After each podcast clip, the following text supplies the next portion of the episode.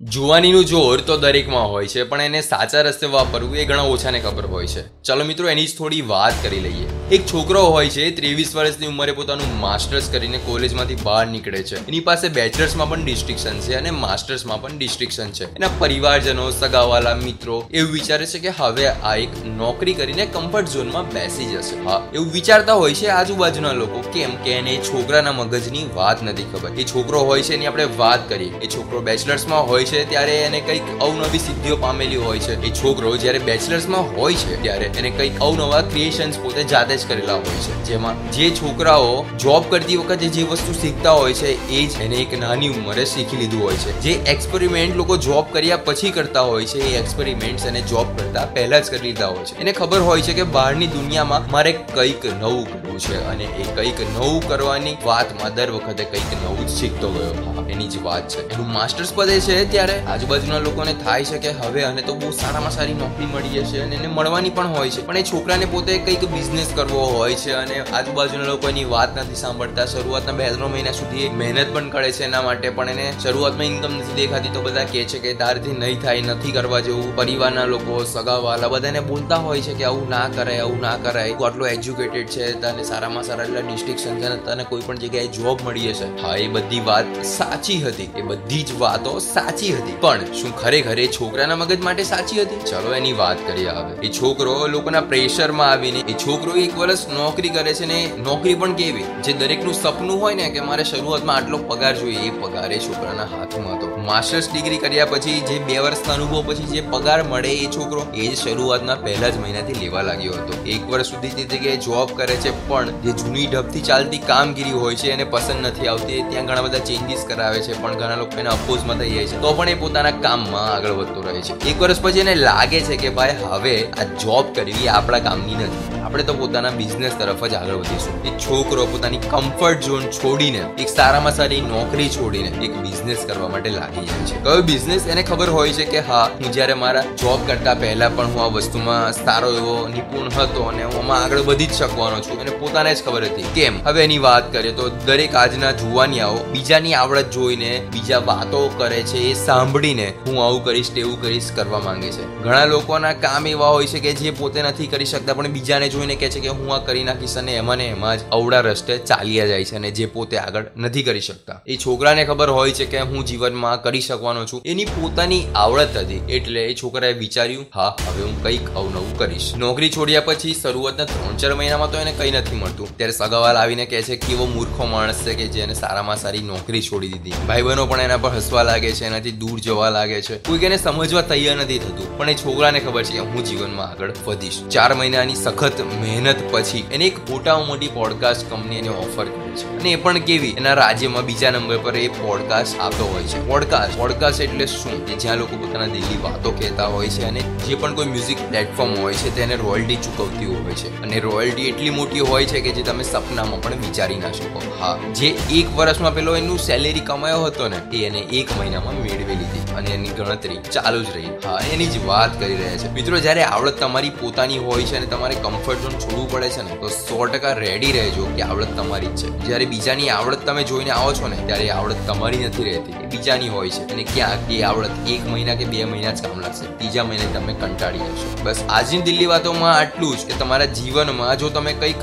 અવનવું કરવા માંગતા હોય અને તમારું પોતાનું હોય ને, તો કરી નાખજો. ને હા, તમને એનું ભાન હોવું જોઈએ કે એનું જ્ઞાન હોવું જોઈએ કે હા, આ કરવાથી મને જીવનમાં આગળ આ રસ્તે હું જઈશ તો સાંભળતા હો દિલ્હી વાતો with Yogesh Prajapati only on Jio Saavn Spotify Google and Apple podcast